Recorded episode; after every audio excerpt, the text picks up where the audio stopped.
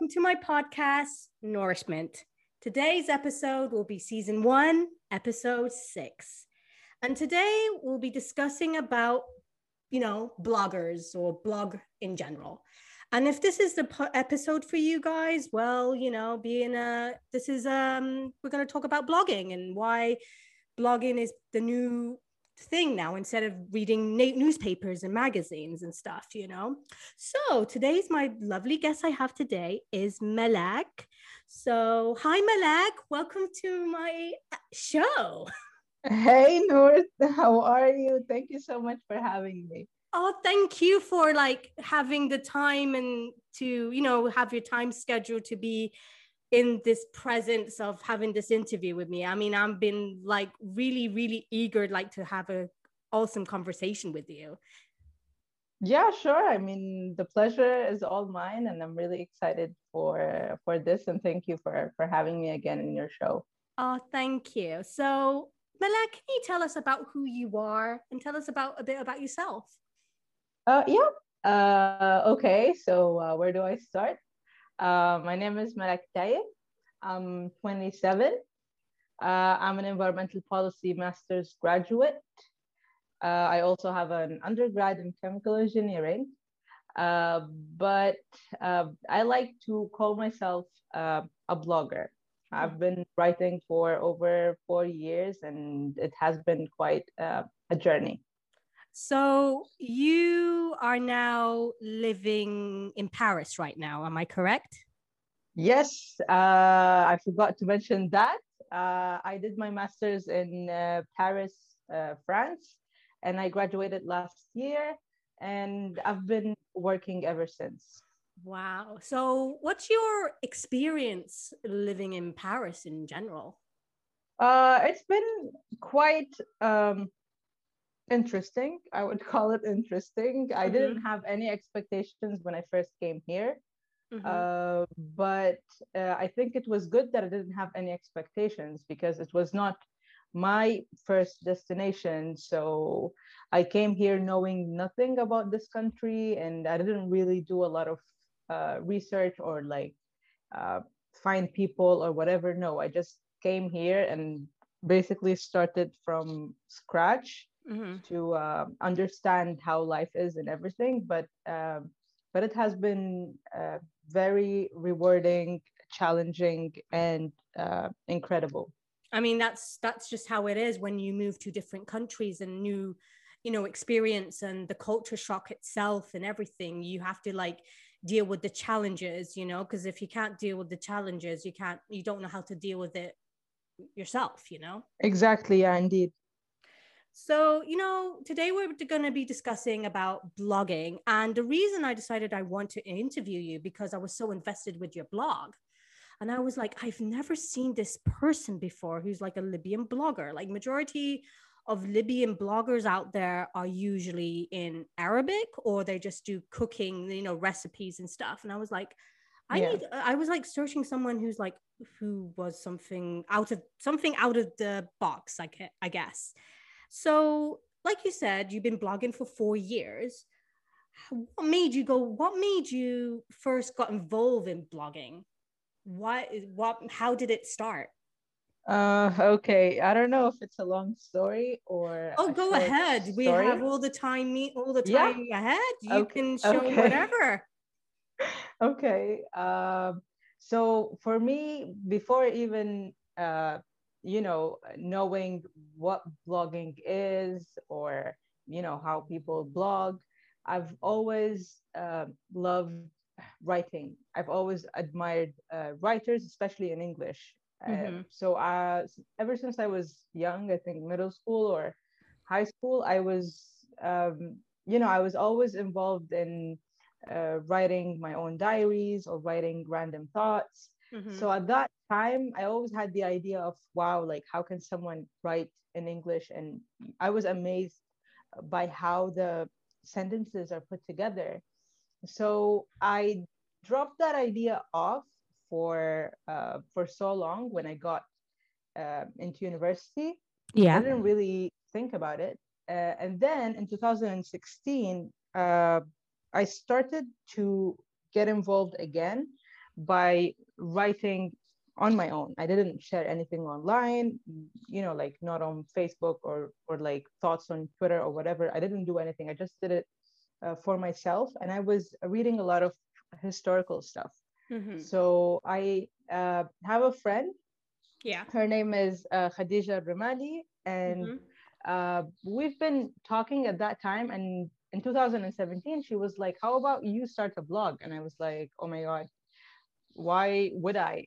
so No. like, "I mean." what a question. yeah she, so she was like just i was like at that time when she when she suggested that i was kind of scared because i had like a lot of questions like what would i blog about what if i stop what if it's not good enough like all these uh, questions yeah. that someone would have when you start something new for the first time so she was Yeah. like just start and then you will figure things out Mhm. and at that time i already uh, have my old blog which is not my website now but Mhm. my my blog the one that i used before on uh, on blogger yeah. i had that since 2011 or 12 okay.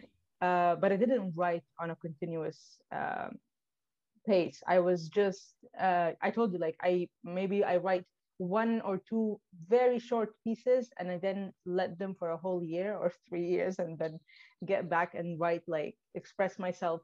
Just for me i didn't really think if someone would read anything especially that i was not um i was not um, you know like i didn't have a pace uh, as i did since i started. So she was like just start. So at that time i was like you know what? I'm just gonna start and see how it goes. I didn't really know what blogging is. Even when i started i didn't really have any idea. I was just uh, trying and writing and you know just seeing where it's going. Yeah. so um, so yeah I, I got back. I didn't really start but i got back to my old uh, to my old blog. Yeah.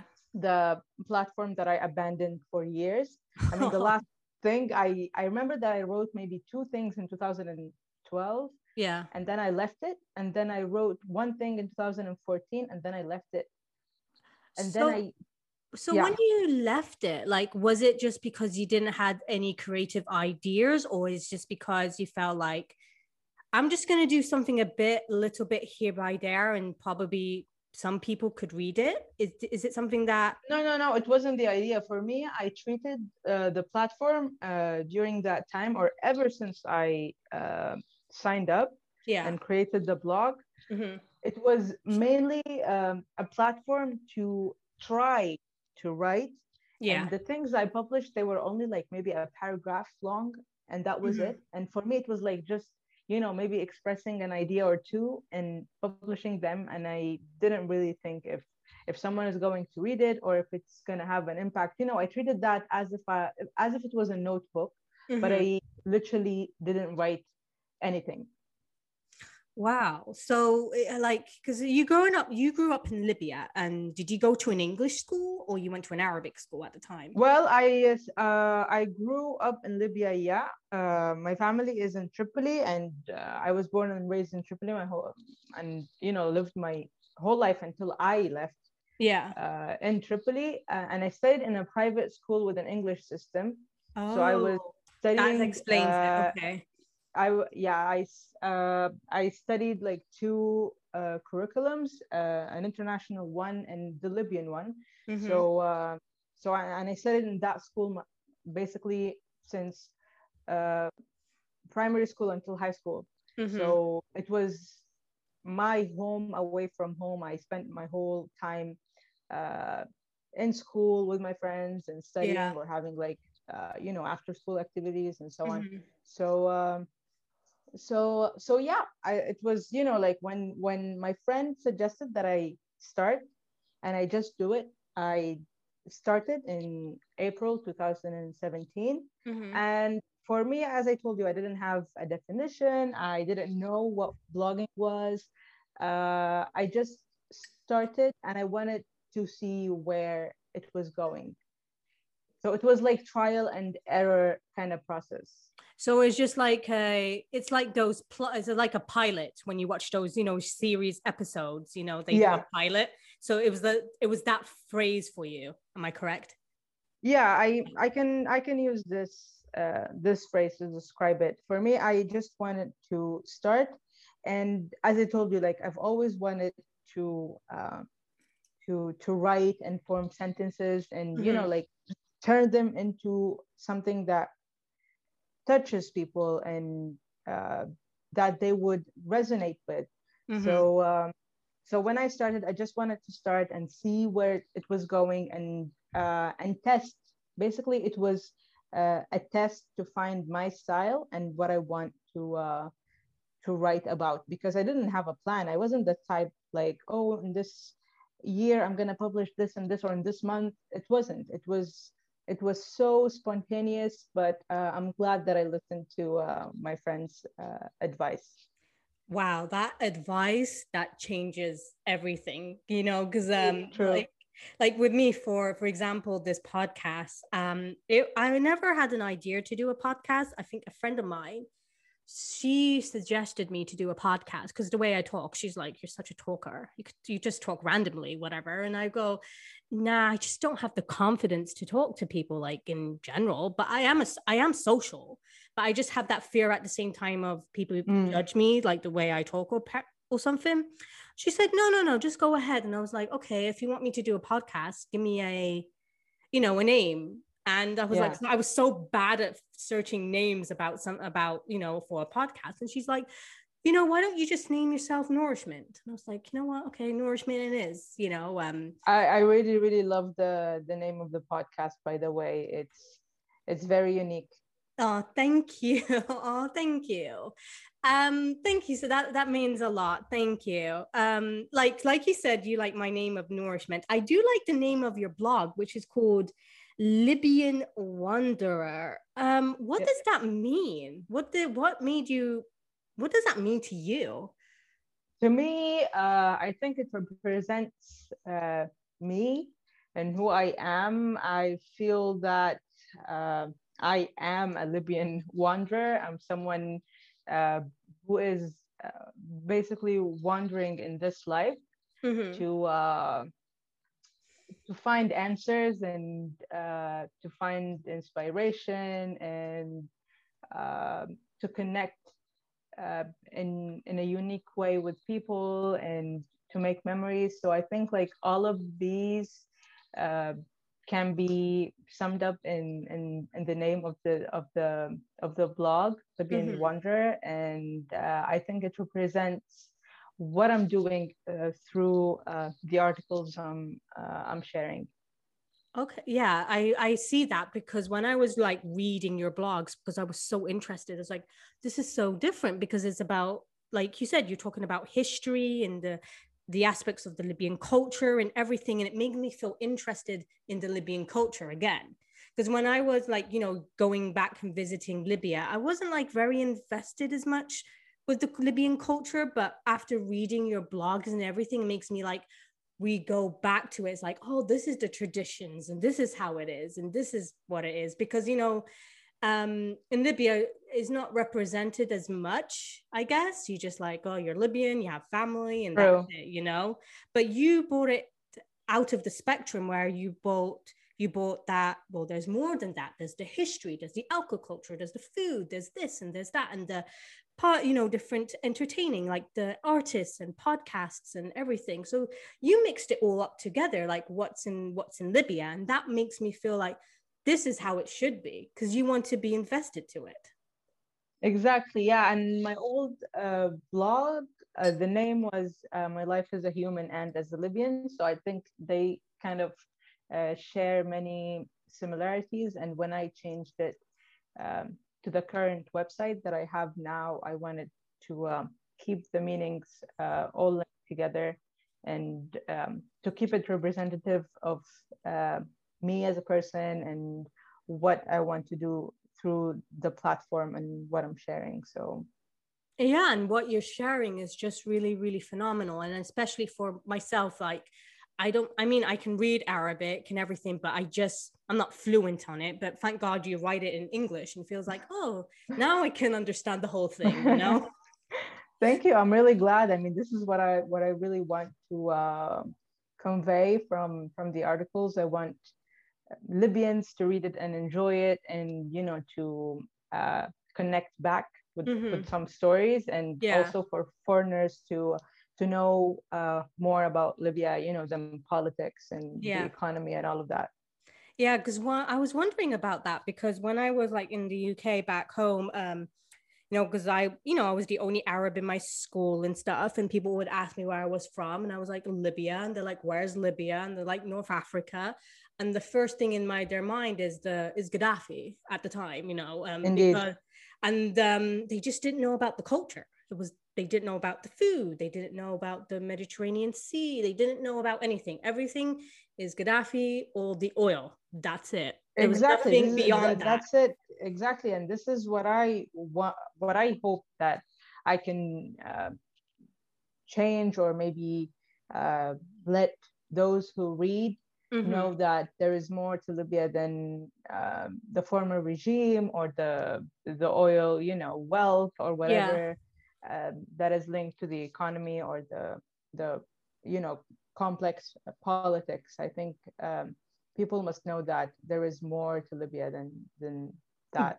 Exactly, there's more to it because there's like the Leptis Magna, there's the historic history historical things out there, the old exactly, you know, the yeah, the historical sites, and you know, like as you said, the food, uh, our traditions. Uh, there are amazing people in our country, and uh, I think, uh, you know, people must know uh, what's more than the than you know than politics and all of that.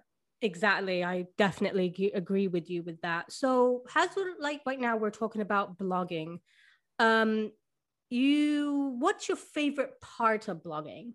Like what's your favorite part? Like is it finding the creative idea to it or is it something you look around you found something he's like oh i'm going to write something about it or is it just when you're very thinking oh, i'm going to just do write something that is very spontaneous uh, okay, so when I usually write, mm-hmm. um, before when I first started, uh, honestly, um, sometimes I would uh, write ahead, uh, you know, the ideas, yes. like keywords and stuff. I remember that there was one time that I was, I think, asleep and I remembered a word and I mm-hmm. woke up and I wrote it down so I don't forget it. Yeah. So when I wake up in the morning, I would uh, see the keyword and remember that I will write about this um, topic. But I think with practice, um, uh, it's easier because um, I basically I get inspired by anything. Sometimes mm-hmm. I'm I'm out. Yeah. Uh, let's say if um, if I'm talking about the the last three years here in in France, if I'm uh, if I'm if I was uh, in the metro, I would I don't know, maybe remember something. Yeah. And uh, write note, uh, keep a note uh, on my phone, and then write about the topic. Mm-hmm. Or, uh, or like, uh, especially when I started the interviews, uh, sometimes I just, you know, I just like see someone or or something, and then I remember, oh, maybe I should find someone who does this, or maybe I should uh, write about this topic. So mm-hmm. I think it's it's not really planned. Uh, it depends on it depends, you know, on the spot. So it depends what you're interested about. Like you're something invested to it and you want to write about it. Mm, not really, because sometimes mm-hmm. it's not really linked to me. Sometimes I really even uh, observe what people mm-hmm. what people you know talk about. Sometimes it just sometimes I get inspired by or by some by a post on facebook like a random post on facebook i can get inspired by and i remember oh maybe i should write about this topic or maybe i should find more about this uh, or maybe a tweet so it's it's it's not as i told you it's not planned so you it's more like a research phase like sort of yeah phase okay yeah. i get the idea yeah. i get it Okay, that's fascinating. Um, but so right now you're working, so I'm guessing you're not a full time blogger. You just blog when you have the time. Am I correct?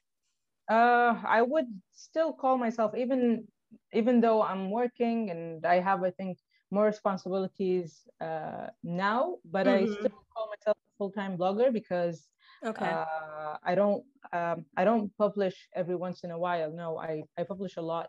I mean, when I first started, uh, I remember that I published at that time. I was still new mm-hmm. and I mm-hmm. was still adjusting. Yeah. So um, so I remember that maybe I I would publish two maximum three times a month but as i with you know with practice you get used to it and you you lose kind of sense uh, with how much you write. And mm-hmm. now um, maybe now i i can publish up to six to eight articles a month.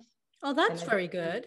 and yeah and i don't really uh, feel the the pressure but i would call myself a full-time blogger because i, I still do it hand in hand with with working and all the other responsibilities. Usually as you know like especially for the past year or so yeah. I would write at night mostly and then uh, make like final edits before i publish on the publishing day oh okay so you do have a timing schedule when you want to publish out there because some people would just publish out of the blue you know but you at least you have a schedule when you yeah like uh, i yeah like i would say maybe i would say for example, like I would publish today and then uh, maybe by the end of this week or next week. So like I, I do have, um, uh, you know, a mind schedule. Mm-hmm. Yeah.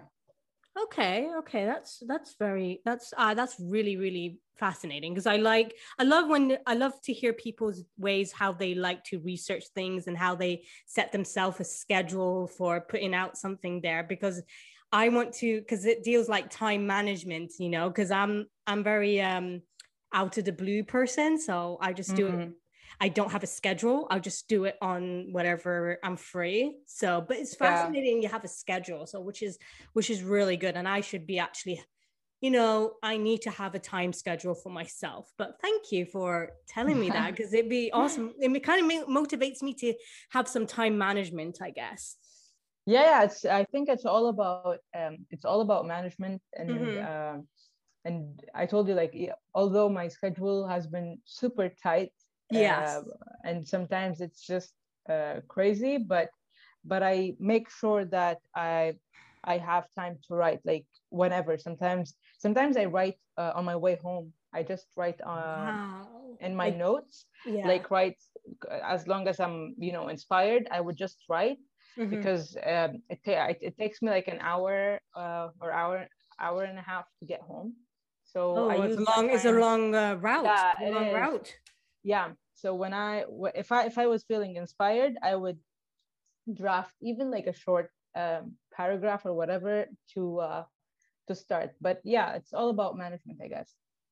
Oh, I get it. I get it. Which is good. I should have. I should be starting to have time management, especially when I got married. It's just like you need to have a schedule, but I just don't have I don't have the energy. I guess because age just hit me very hard and like I just don't have the energy. and I know like sometimes with the responsibilities and everything, it can, you know, sometimes you feel like you can do uh too much and sometimes you feel like, oh, I just don't feel like it or uh, you would rather maybe focus on on other stuff. So it's quite uh, understandable. Yeah, I think with me, I'm I like to be. I, I I do like to plan. I do do plan, but when something's not worked out, it's always going to be spontaneous because like like it's like there's this quote they say unplans are the best things than plans. So true, mm, true yeah i agree on this uh, sometimes you just uh, have to let it loose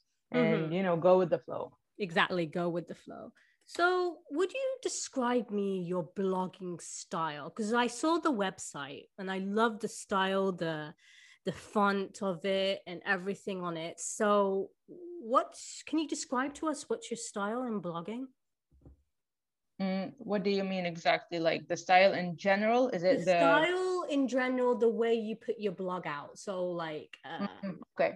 there's so many tabs to it. Like there's a you know home interviews contact us here and there yeah okay yeah okay so uh so since I uh, moved, I, I call it a move. It's like moving from one place to another. Mm-hmm. Since I moved from my old blog to my mm-hmm. current website, which is Libyan Wanderer. Yeah.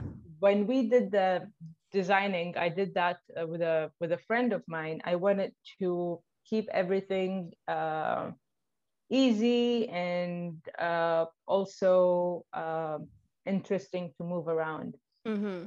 So for the homepage, I wanted to. Uh, it's like welcoming uh, readers mm-hmm. first by mm-hmm. having like a short description of the website and um, you know what i'm what i'm doing uh, uh, in this platform and then there's also um, articles so what i had in mind at that time instead of having all articles uh, laid yeah uh, you know on top of each other i mm-hmm. wanted to have categories that yes. represents the overall theme of uh, of the articles that i write or the website in general so uh, i think as some people uh, or those who read mm-hmm. uh, the uh, the themes that I want to keep and I highlight.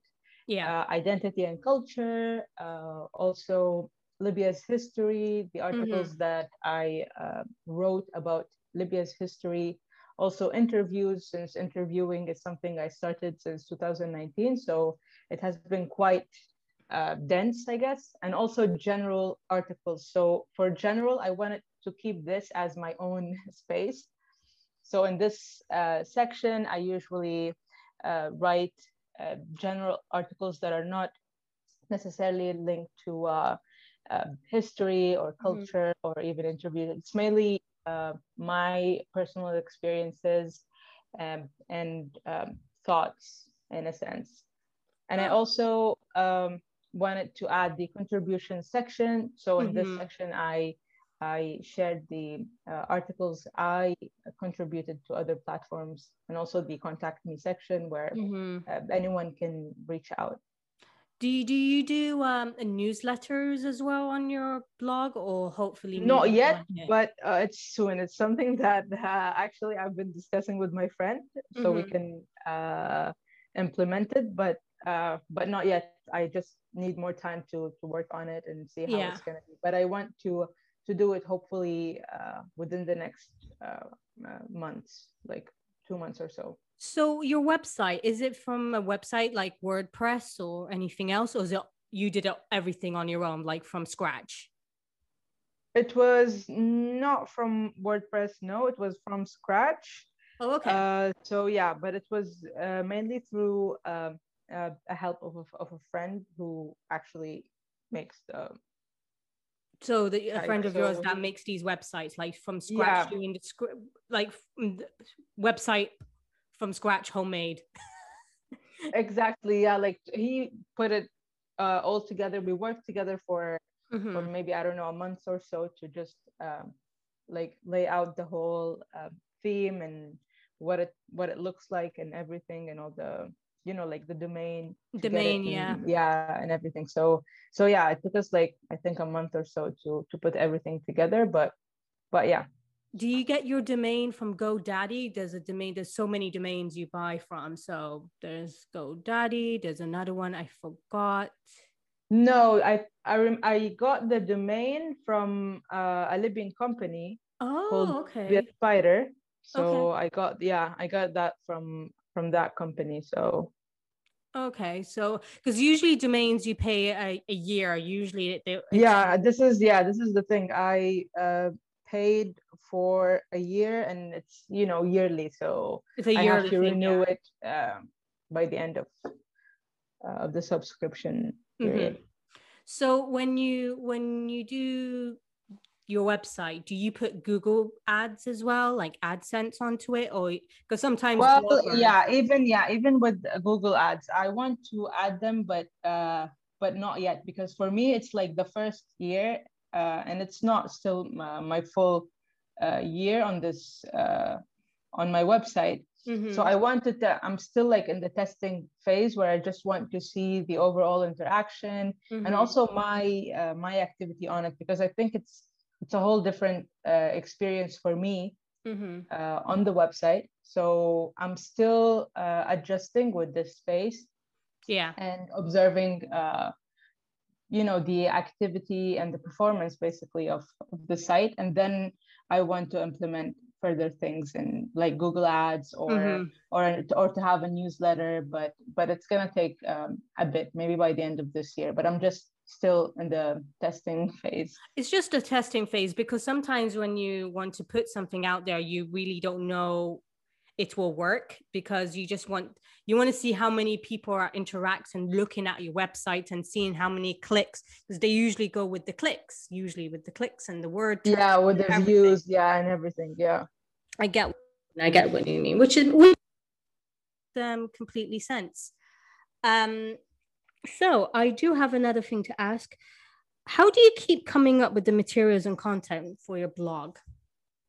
Uh, okay, uh, this is a, a, really interesting question. I know. Uh, like writing up uh, these questions, like trust, I am not a writer, okay, but I like to do because I have a blog of my own, but it's just a a blog that I like to create on my own terms. But I'm not a writer, so I just have to figure out what our bloggers are into. So I'm just trying to figure out what questions to and to you know put out yeah. there. yeah, but it's a it's a really good uh, good question. Okay, so with the with the materials, so as I told you in the beginning, I was um, I was more uh, testing what kind of style I would adopt because I didn't really yeah. plan on interviewing people or even to write about Libya's history or even culture. Mm-hmm. It just happened. So when I knew that I'm going to focus on the historical aspect of Libya, and then the interviews happened two years ago. Yeah, uh, I I felt that okay, now I know the general notion of of the topics that I want to cover. Mm-hmm. Uh, for Libya's history, basically, uh, I mean, I love history. I mean, I've always loved history since I was young. History was my favorite subject in school, and I've always like, and I remember like when we would go to the museum when I was young, mm-hmm. uh, I was always like fascinated by by like everything uh, portrayed in the museum and i would like ask questions and so on so uh, when it comes to the historical aspect it, it's more of uh, my personal uh, my personal interest slash questions like i would read something and then i remember okay how did this happen or why uh, you know like at in which year and where and so on so like it's more about uh, my personal curiosity when yes. it comes to Libya's history. Mm-hmm. But when it comes to like traditions, it's, you know, like I think I just uh, brainstorm. So like I would, I remember that um, I wrote uh, before about uh, Libya's tea ritual, okay. Ala. So okay. that that was basically inspired by uh, a family uh, gathering. I went. I was with my with I was with my family at my mm-hmm. grandparents. Yeah. And we were having uh shahi ala. So from that setting, we were just, you know, enjoying our time. I was like, oh, maybe I should write about this. And then I did. So uh so yeah. And with the interviews, it's I don't know, it's um I think it's it's it's different. But this is the yeah, but this is the general, I think, uh how you gather the I, yeah how i gather the the material sometimes i get inspired uh, by something or or sometimes a word can inspire me to come up with with with a topic but when yeah. it comes to libya's history it's more from my own research when i read books for example or when i watch a movie or uh, or when I see an old picture, this is how I get inspired, mm-hmm. and I try to uh, answer the questions I'm I'm curious about. Mm-hmm. Like these questions that you want to find the answer when you write. Exactly. Yeah, yeah. Indeed. Completely. You know, because sometimes when you write as a blogger, or even even in studying as well, when you write a thesis or dissertations, you write the questions, but exactly you have to find the, a research know, yeah, the research question. So it yeah. starts from a question exactly so you have to research it yourself and find ways of like putting it on your own like you read it you read the you know the term and the the the, the uh, the term of it and then you find ways of putting it on your own words like you write it with your own words the way you want to exactly yeah to make it to make it like more into a story mm-hmm. uh, yeah to have this uh, uh, emotional maybe aspect but not too um, detailed or boring mm-hmm. you know when you tell me when you were telling me now you love history and i do have a question which topics um, sorry, which topics do you write about the most? I know we talked about history and Libyan culture, but is there more to that as well? Mm, I think when it comes to Libya's history, my I think my first or still is basically the topic that I that I want to know more about is related to Libya's uh, Jews. Mm-hmm. So and this is I think it was the beginning mm-hmm. of uh, of why I wanted to write about Libya's history. Back in 2016, I mm-hmm. knew that Libya had Jews, but they don't exist anymore. And from then, I I just wanted to to find to find out answers and to look for people and to find stories. So I think the beginning, mainly when it comes to Libya's history, yeah, my specific scope would be uh, Libya's Jews, mm-hmm. but but also, or I think I would put it like that anything related to Libya before 1969. So whatever mm-hmm. happened before 1969, yeah, for me it is actually what I want to find out um, answers about. Libyan Jews. Yeah, n- if I would be specific, I would say Libya's uh, Jews, but but I think it's best when it comes to Libya's history, anything before 1969. And mm-hmm. when we say anything before 1969, it means that uh, it includes uh, Jews as well. So for me, it's mainly anything before that um, that time. So we're talking about Libyan Jews. Um, I was listening to the podcast. Do you know this guy called Di Demiri? He, he does an Arabic yeah, podcast. Yeah, yeah, Demiri, yeah. Yeah, um, he interviewed a woman from New York because I was listening to this podcast, and she is actually a Libyan Jew. And she decided to come into the podcast and discussing her traditions that she came from. Her family's from Libya, but they're Jewish. Yeah. And I think you should look her up. Uh, like, I'll send you her Instagram. Yeah, uh, I, I, yeah, I don't have it, but I've heard about uh, that period uh, that episode from from people I know? Um, I think it's called Karen El Gary, Karen El El Yeah, someone someone actually uh, said the same to me. He was like, you need to uh, reach out to her as well. Yeah, that's what I was suggesting as well. Because if you want to talk about in depth of Libyan Jews, I feel like you should like ask an interview and what how she still feels that she's still Libyan because she said I'm still considered Libyan. That's where my heritage is from. And I think you should go ahead and interview her. Yeah, I mean, uh, uh, I told you like uh, other people told me the same, and since you again mentioned her, I think um, I need to look her up but yeah, if, if you can send me her, uh, I'll send you like after the show. I'll just send you yeah. on WhatsApp, and I'll send you what sure, to, you know. You know, at least you have an idea because you were like saying, I want to see more in depth of Libyan Jews, and you know, talking about Libyan Jews, people are not still not educated about it. Still, I guess. I mean, yeah, and I already faced some problems uh, with that. Uh, mm-hmm. I got some comments like, uh, "You shouldn't write about them." Mm-hmm. you don't want to remember them and so on but you know you cannot uh, you, you, cannot you... ignore or erase history. They were there and uh, exactly. they were there. know, yeah, yeah you have know uh, about them.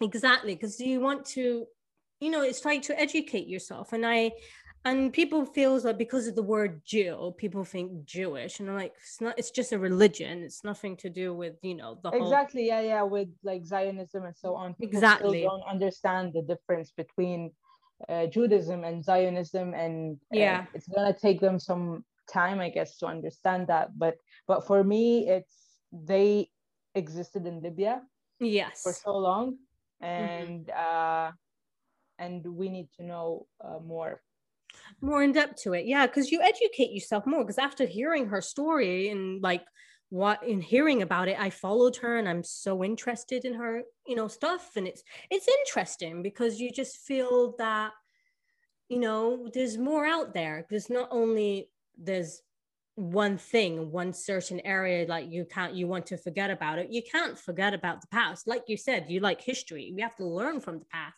and how we can you know relate it to the future and people like this is how it was and this is how it is and that's it exactly yeah i totally agree okay so we've done that um so has now we're going to talk about a little bit a bit negative so when you write as a blogger, when you began blogging, what yeah. is the big mistake you think a beginning blogger, sh- blogger should avoid?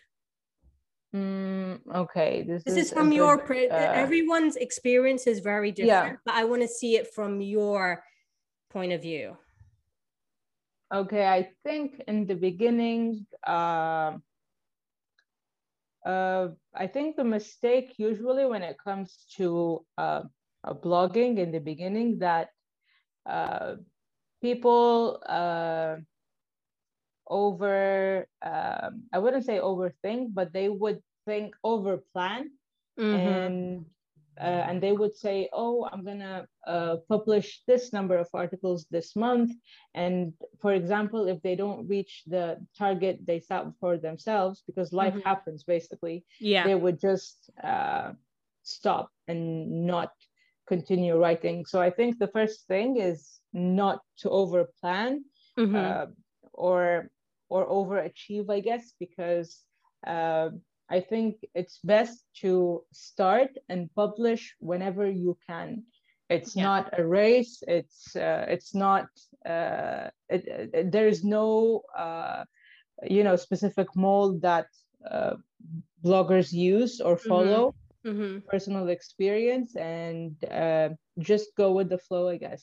It's so this is one of yeah, well, yeah, one of the things I think many bloggers make, and they stop early.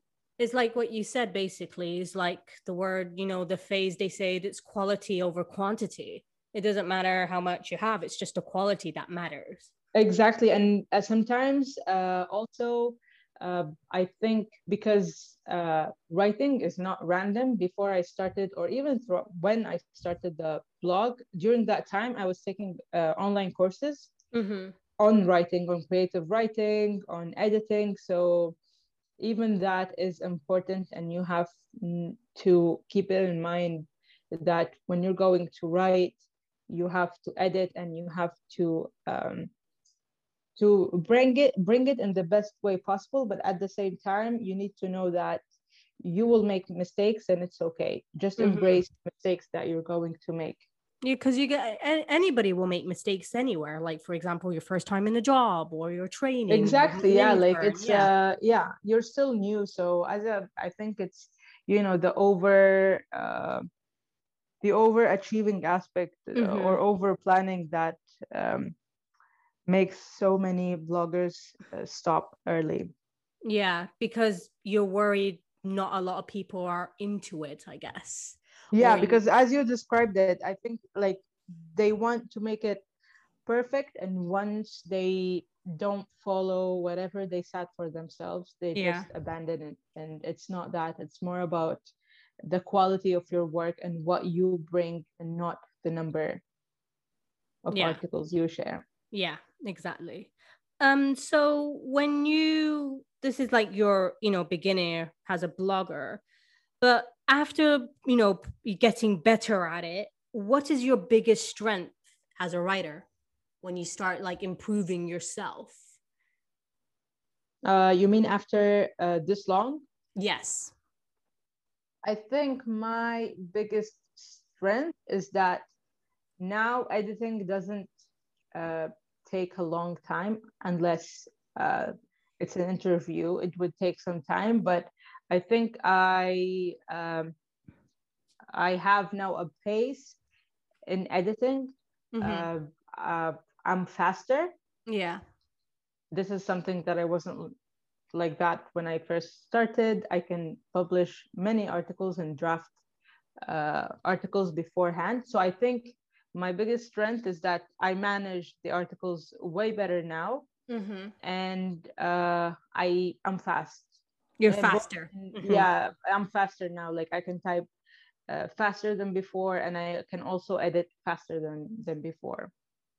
So even though you started to write faster, I bet there were some challenges on the way. So what's the most challenging moment on your blog content development process? What was the most challenging? Was it finding a person like you have someone to do Mm. your website for you or is it something that um still finding ideas that you want to find to put on your blog?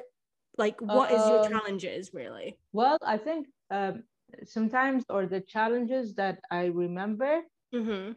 is uh, having, uh, you know, creative writing block Mm-hmm.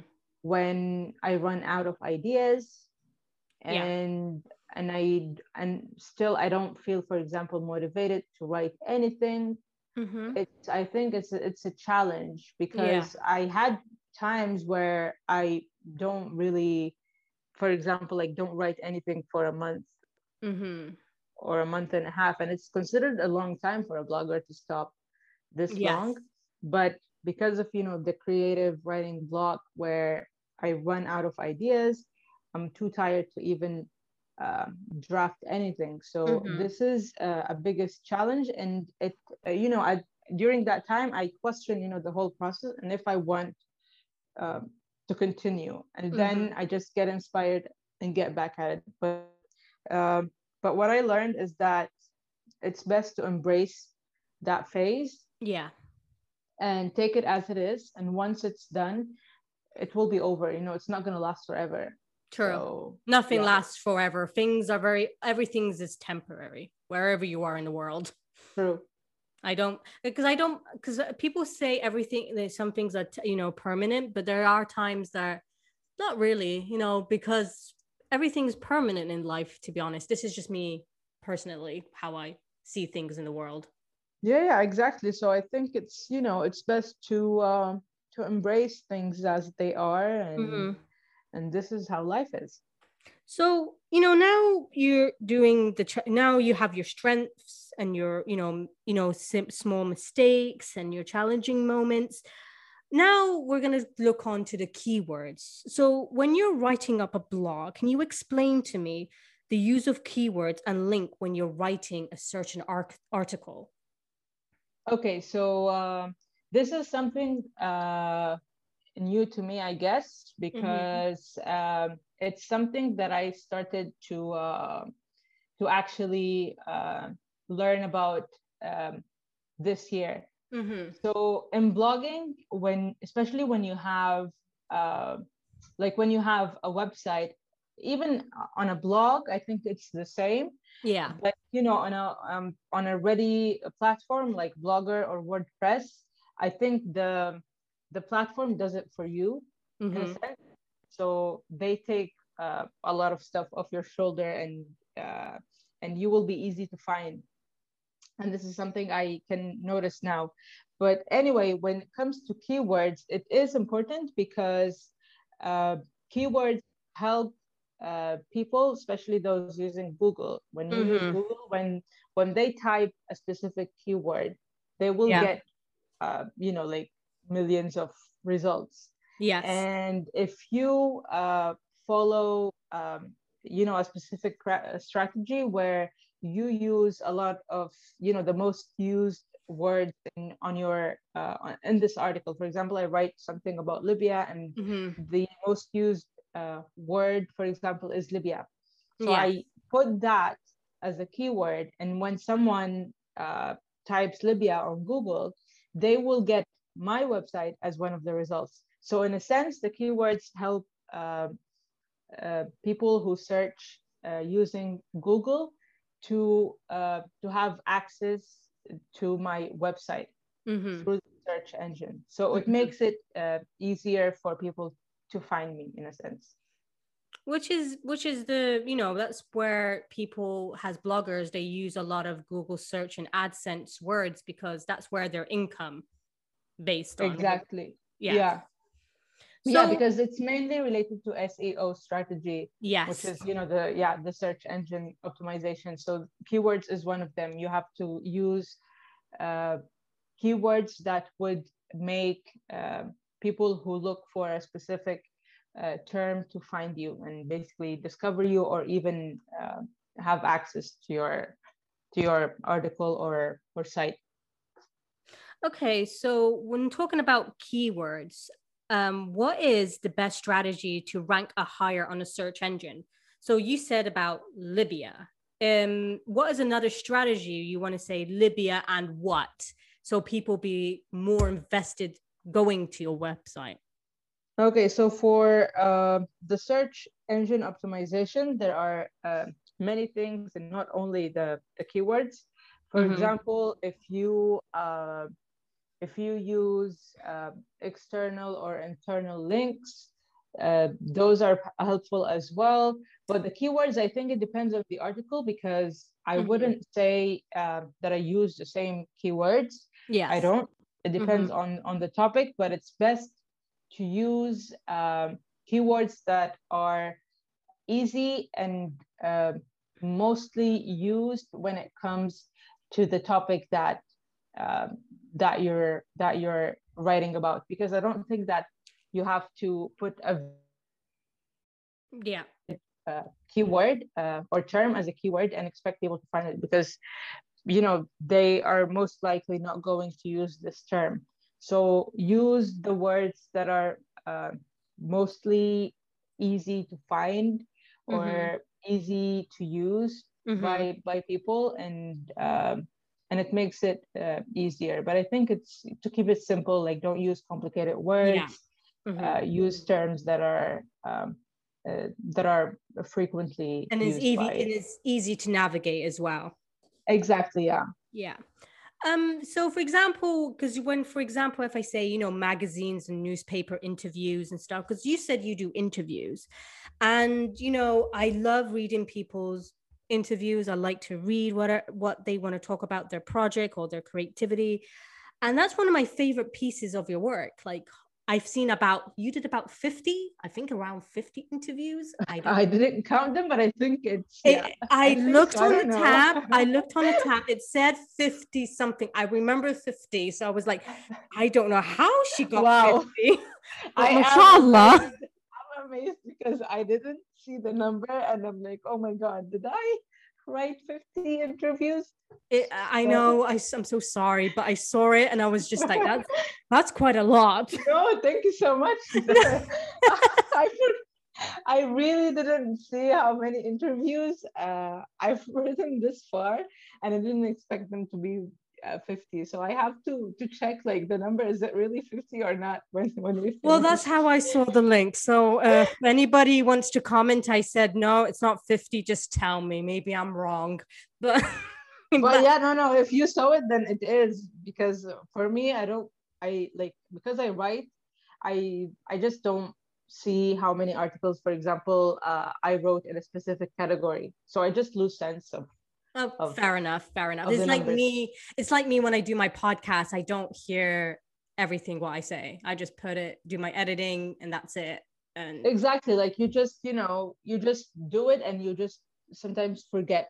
But I remember last year, for example, I think I'm not sure. Maybe I I wrote over, uh, or maybe a hundred or over a hundred, uh, or maybe more. I don't know. But I think yeah, the the articles, the number of articles, no, it was it was 200 and something in the old wow. wow. if I'm not, yeah, I think so. And I didn't move them all here. I moved maybe half of them. Big, yeah. You just you just want to choose the one that you're interested in, I guess. Yeah, like I just mm. wanted to keep the not only even the ones that I'm interested in, but to have like the same, uh, the over a general like I don't know. Uh, like you want to keep the you want to keep the momentum going just to keep it. You know, exactly. it's like having a graph. You know, like a graph. Like yeah. you want to keep it on a steady line. Exactly. Yeah, yeah. This is what I. Uh, this is yeah what I wanted to uh, to do. Like I just wanted to um, to keep you know like a graph in a sense. Mm-hmm. So, like, like we're we're gonna talk about interviews, like the way you find these people out there. Um, like your, I just like I said, your interviews are just really amazing. How do you find these incredible content creators? Like, how do you find them? It's like me. The way I found you, I think it was a, just a blog I was reading, and I end up searching yeah. your name, and I end up adding you on Facebook. Sorry, that sounds very creepy to do, but no, it's not. No, we live in a in a in a in a in a time or a world where uh, everyone is kind of interlinked. So even when you added me, for me, I was I was so uh, uh, open to it, and you know, it's you know, it's a chance to to get to know someone new exactly you get to know someone new so i was like i'm really invested in her. So um yeah it's like it's like when i'm doing my research i just look at the instagram and see what they do and what they think and then i just dm them can i do an interview with you? And because i have to and then i say yes and i have to write up the questions and i send it to them if they like the questions or not and then you know the whole process is. But i don't know how is it different between you writing up an interview. But how do you find these creators though? Like, do you uh, share work? Okay, so when it first started, honestly, I did not uh, think that I would actually, or it would turn like this. It, mm-hmm. For when I started in the beginning, mm-hmm. uh, it was mainly on a local level. Yeah. Uh, like some, as you said, sometimes like they are uh, people that I follow, and majority of them are people that I don't know. Okay. But I follow their work. So um, in the beginning, I used like to highlight um, a number uh, of let's say digital artists, and I would highlight them in one piece. So like let's say five digital artists you need to know. Mm-hmm. So I would just look them up, or if I'm already following them, of course, I would uh, you know leave uh, leave them a private message, ask ask them if I can uh, have like just uh, a few questions to ask them. Mm-hmm. and then uh, i get the answers. Some of them they send voice notes. Some of them they uh, type them. But i it was at that time it was mainly like that. Mm-hmm. Uh, but then but then uh, it changed a bit. And i decided to highlight um, you know people individually. But mm-hmm. it's really uh, you know through uh, instagram or i would ask uh, people if they know someone for example if i found a specific name i don't know uh, you know there if they have a page or anything mm-hmm. i would ask someone to connect me with that person so it's all over the place it can be through people or it can be through their um, you know personal uh, pages or it can be through anything so as you said mm-hmm. it's sometimes you're just looking um, through an account and then you'll be like oh maybe i should interview this person and you reach out. So it's kind of almost the same. Yeah it's kind of also it's like like before we said it's researching. It's always researching and finding that person's creativity you know? It's always it is yeah and and you feel it. I don't know for me i just feel that this story is special and it needs to be documented this is and how it, I feel. How I feel. It's, be... it's not. Yeah, it's not random. I don't. Uh, honestly, I don't. I'm not random when it comes to choosing people. Mm-hmm. I just even when I choose, I just feel that um, that they need to be highlighted and these they deserve to be uh, documented because um, you know and for me it's more than uh, when i started the interviewing process i didn't want to to focus on repeated names or well-known personalities mm-hmm. uh, within the sphere. I was looking uh, more in depth. I wanted to find more creative people and mm-hmm. more deserving people to be highlighted. So yeah. even a feeling is connected to it. It's like um because when i started my podcast i've always looked at um smaller you know smaller creators than a bigger creator because i want their stories to be heard I want to hear how they became what they are and and it's because you know because you know how mainstream works is always the popularity goes first it's always that but you don't see like smaller creators they're trying to put their story out there but they're not getting the content they needed to put it out there. In a sense i think so yeah because there are a lot of people who are um, who are deserving to be highlighted. And some people who are not highlighted enough their mm-hmm. work is quite incredible yes. but they're not having uh, the let's say attention or focus enough uh, as much as those who already got the you know the let's say the attention or the coverage the appropriate coverage to to make them shine. So i think uh, it's important to even dig deeper and find those who are actually working as hard mm-hmm. but they're not getting um, getting you know enough uh, they're coverage. not getting enough the attention at the attention or the coverage they needed exactly because yeah because sometimes this is like this is their art like for example artists this is their job you know when you want to put yeah, it some people there. work yeah some people work as full-time uh, artists and mm-hmm. uh, if we're speaking about libya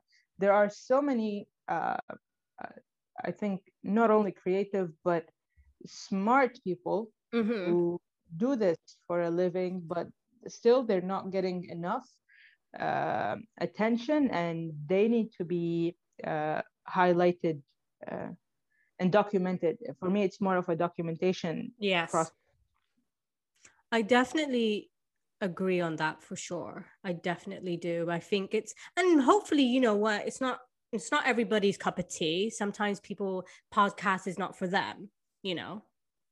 Exactly, yeah, and it's a matter of preference. But yeah, uh, overall, when it comes to the uh, articles uh, and interviews specifically, I uh, with a focus on Libya, I try to find unique stories and um, you know um, inspiring people to to interview and write about it's and you know to keep them all in in one space in one space exactly but now since we're talking about you know your content in general your interviews the way you put your content out there do you have a favorite piece of content you have created is there a favorite one?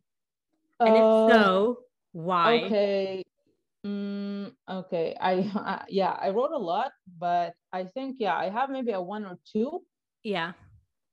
Uh, I think when the interviewing uh, uh, journey got or or experience got bigger because it started very small two years mm-hmm. ago.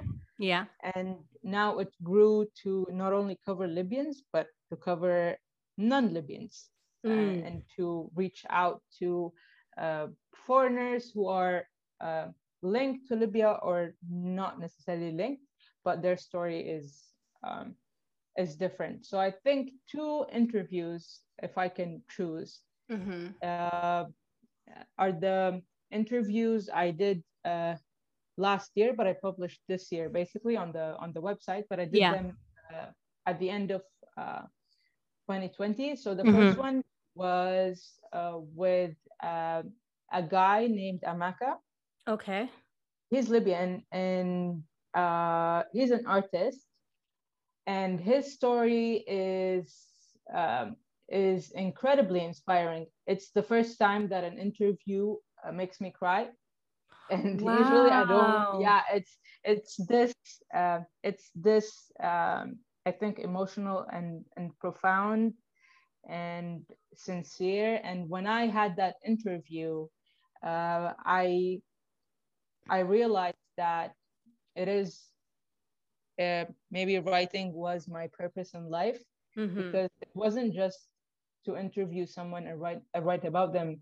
It was changing for me as well, and that interview for me was uh, was a I think a life changing experience. Mm-hmm. It's an interview with a total stranger mm-hmm. that lasted for two hours, mm-hmm.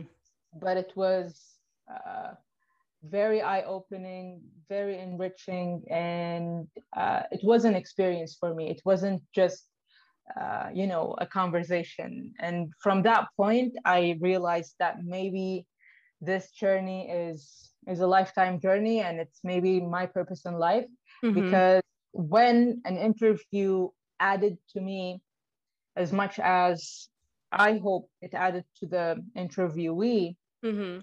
I I knew that uh, there is more into it. So this that was uh, a story that I will that I will always be proud mm-hmm. of of documenting. The mm-hmm. article is called um, "Get to Know the Story of a Human." All right, Amaka. people, you get to you, you heard that. Repeat again, sweetheart. What is it? Get to know the story of a human, Amaka. All right, because I will definitely put that in the description, people. So you better look it up.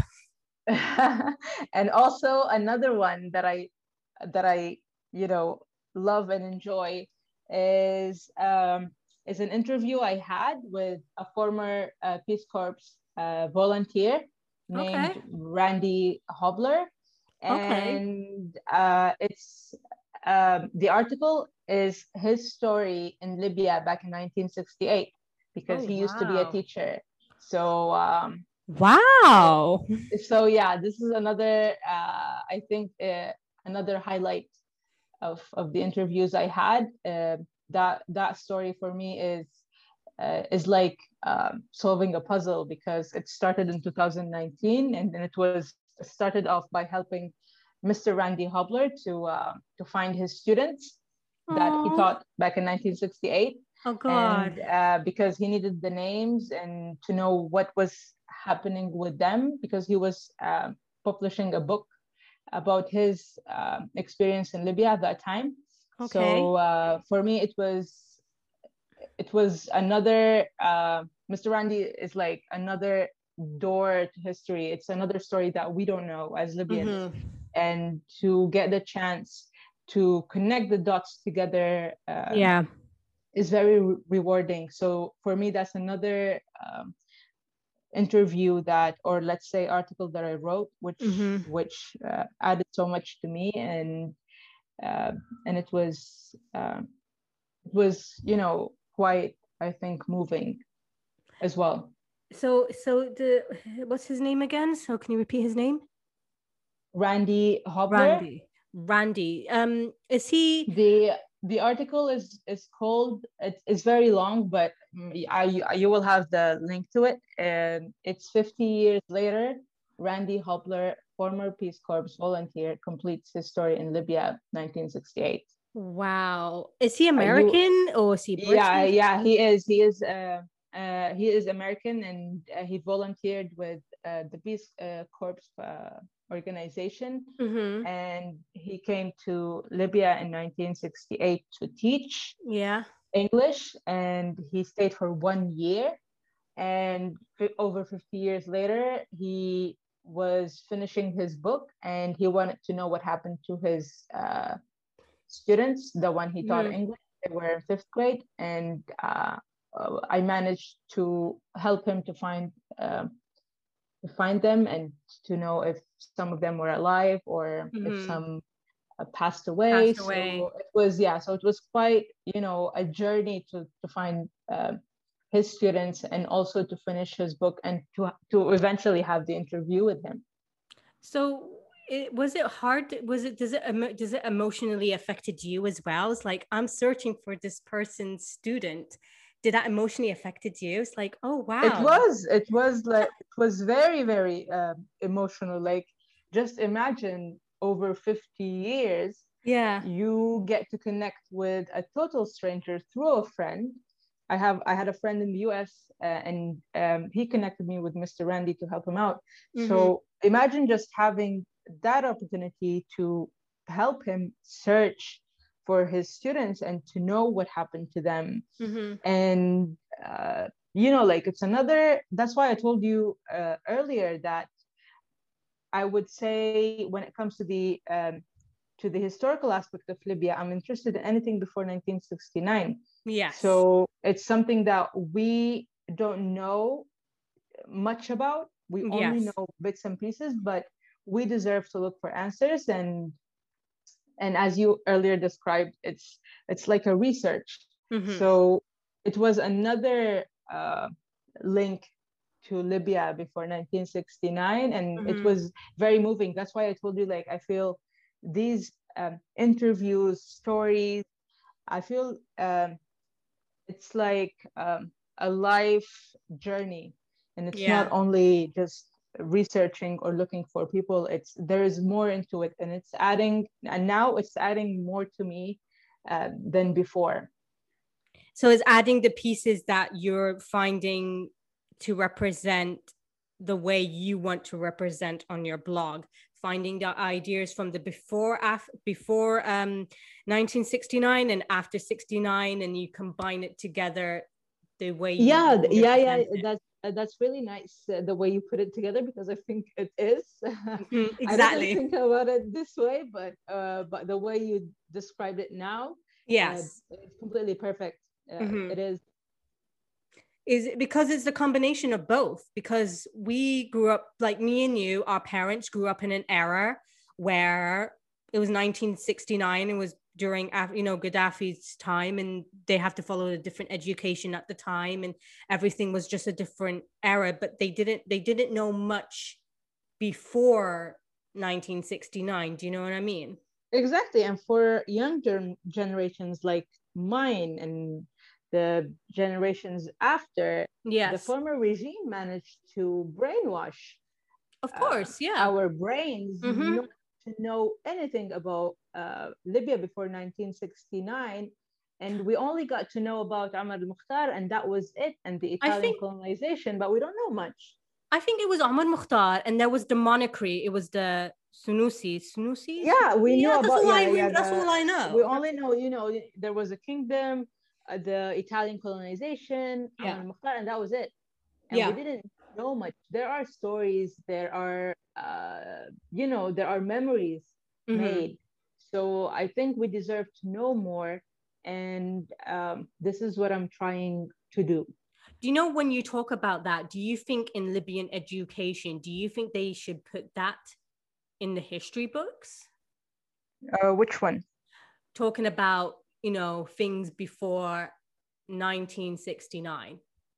Yeah, indeed. I uh, I mean, young uh, young students must know more about uh, you know that time and how life was from mm-hmm. many aspects and not only mm-hmm. the, the the political aspect from the social aspect the economic aspect yeah it's important for for people to have access to that and uh, history books um, in libya must be more informative mm-hmm. and more detailed and uh, you know to give uh, a sense to to young to the young generation on what has been happening yeah I for a long time.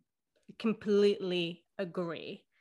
For someone who's listening right now and this person maybe wants to be inspired to become a blogger what would you what would the advice would you give a new writer or slash blogger if you can give them an advice what would it be Mm, uh, an advice. I don't know if I'm good with advice, but well, something uh, that your experience, that advice, someone advi- you know, advised you, and it affect and it made you who you are. Yeah, I think I I would. Uh, I think I would.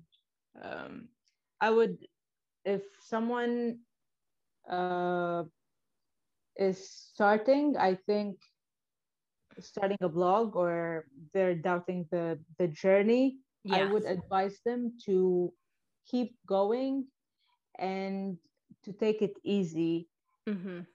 I think this is the best thing. Do not rush anything. Do not, and most importantly, don't think about number of views. I think this is the most important thing because usually people think about the number of views mm-hmm. that they obsess uh, about this concept to an extent that they forget yeah um, you know they, they forget the blogging itself so i mm-hmm. think my advice would be uh, focus on your writing and how you develop as a writer mm-hmm. and don't worry about views they will uh, come later yeah i, I that, that's because people these days is the algorithm the algorithm is now the huge problem these days like exactly no matter- like people would be like and i some i i went through that i think uh, especially when I moved to the site, mm-hmm. the current website.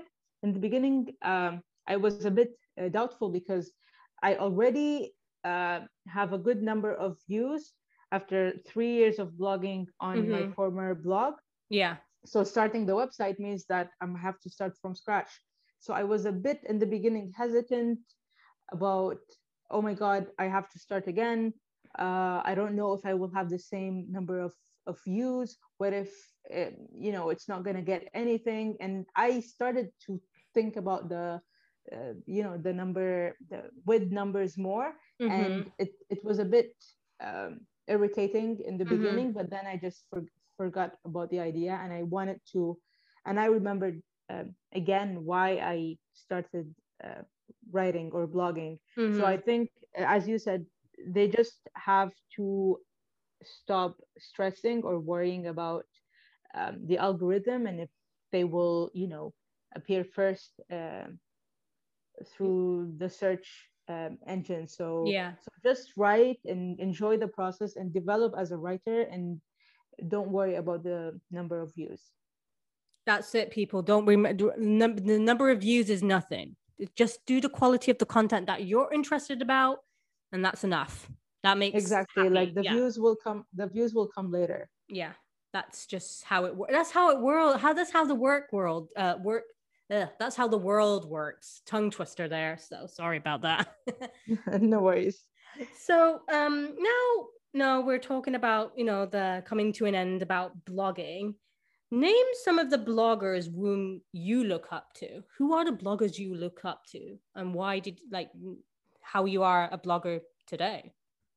Okay so uh I would say uh, I have uh, I had a friend when I first started, mm-hmm. and uh, he's a blogger, mm-hmm. And uh, he was super supportive when I first started, and uh, honestly, I had I I still admire his uh, his platform. Mm-hmm. his name is uh, Muad Sharif. Uh, okay. I think the his. I heard of uh, him. I do. I have yeah. heard of that name. Yes. Yeah, uh, he's one of the early uh, bloggers that um, that I that I followed, and now he has like his own website uh, too, and um, and his um, his writings are very special. I mean, both in Arabic and English. I've always uh, envied him because he can write in both. I can only write in English, but I'm not. Yeah, English is the only. English is easier because it's more expressive. Arabic is just another. Arabic it's language a, in general a, is another world. Exactly, it's it's another world, so it's not. Uh, it's not easy for me, but I've always, um, I've always admired, um, admired his his writing. So he's he's one of the early um, bloggers that I that I followed, and I learned a lot from him. And he mm-hmm. used to give me a lot of um, feedback and and also uh, you know uh, notes. And mm-hmm. also another uh, blogger on Medium. Mm-hmm. Her name is uh, Yasmin Al Jirbi. Okay. So uh, I love her style because it's very very unique. She has this um, way of linking emotions uh, and depth to whatever topic she she writes about.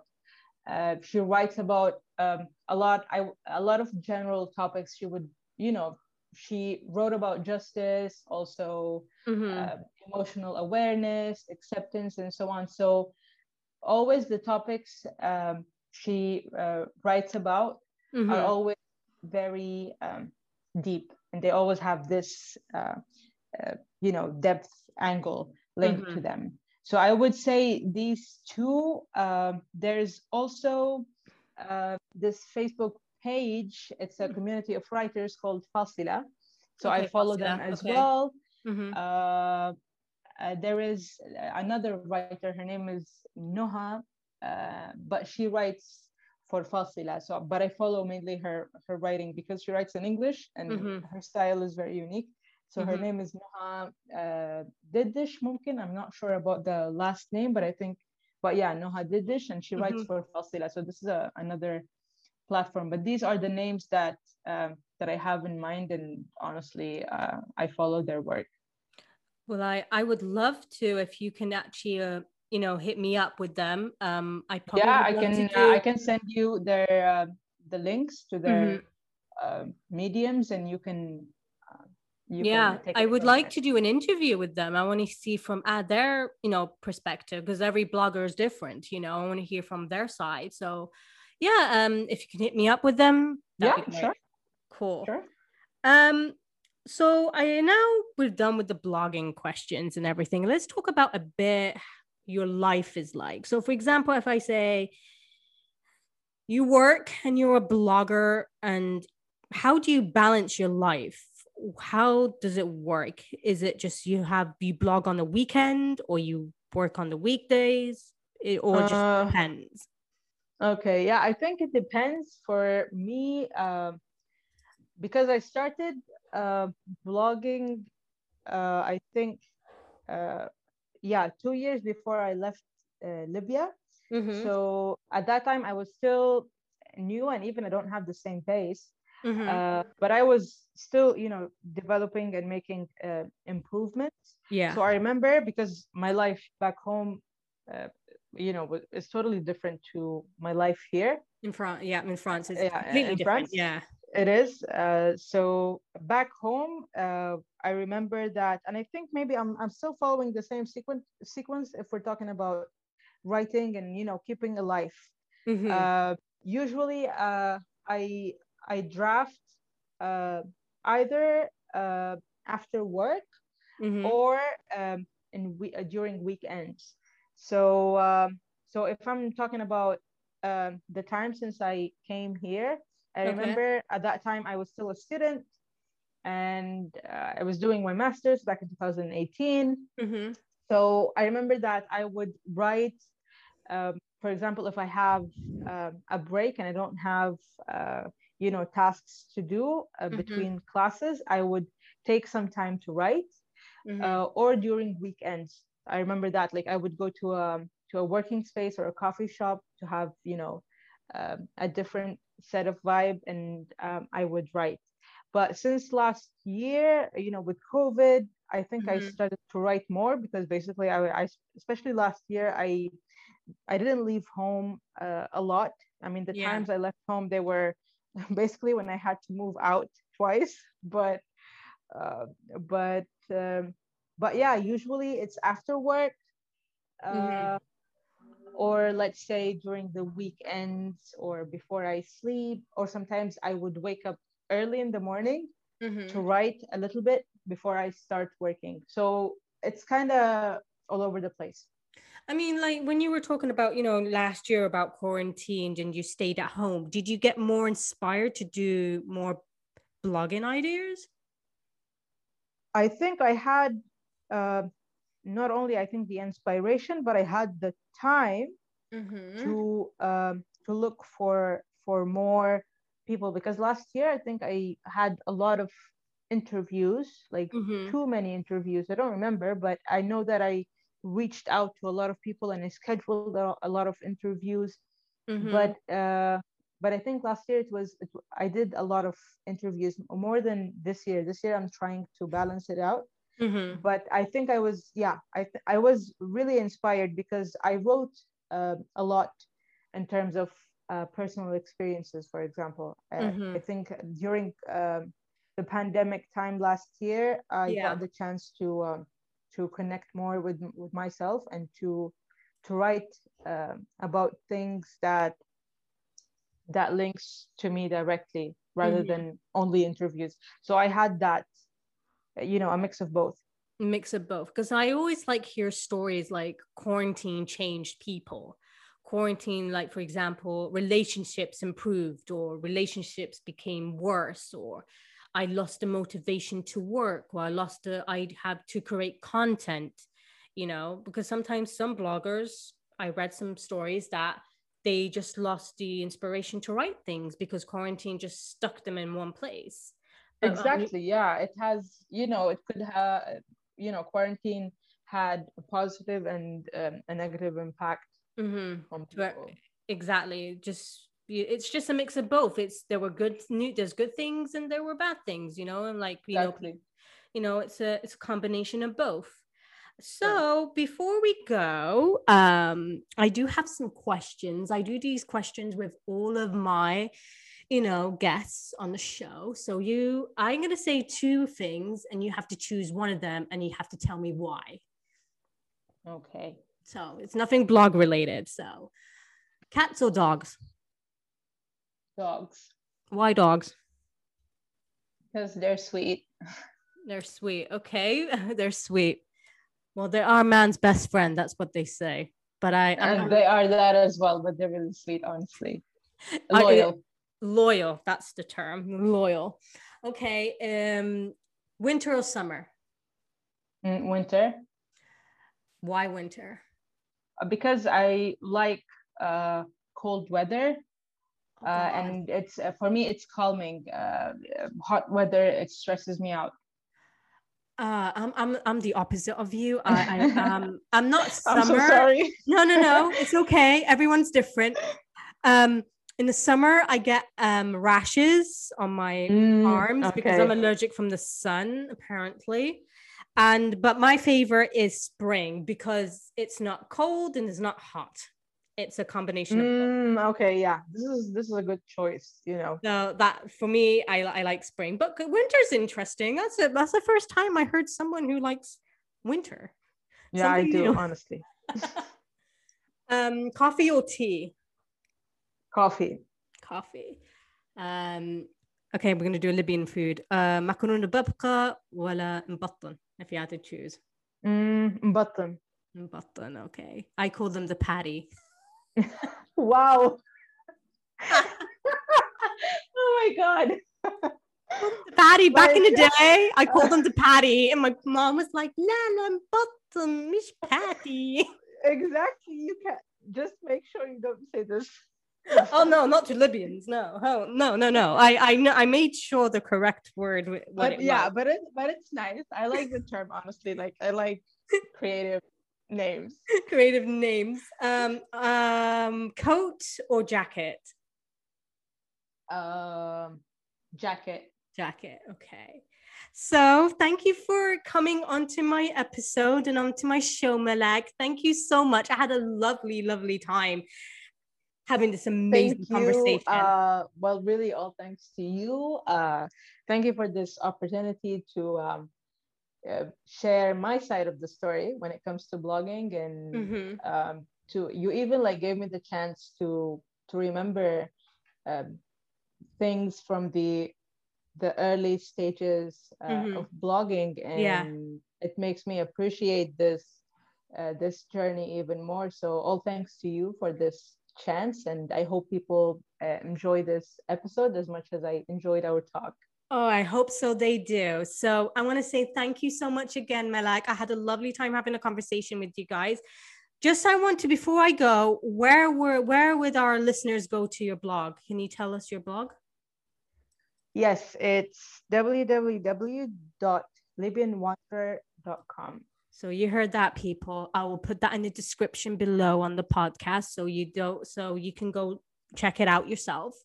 So again, guys, subscribe to my podcast, listen, share it out with your friends who's into podcasting, and thank you guys. And I hope you guys have a great day.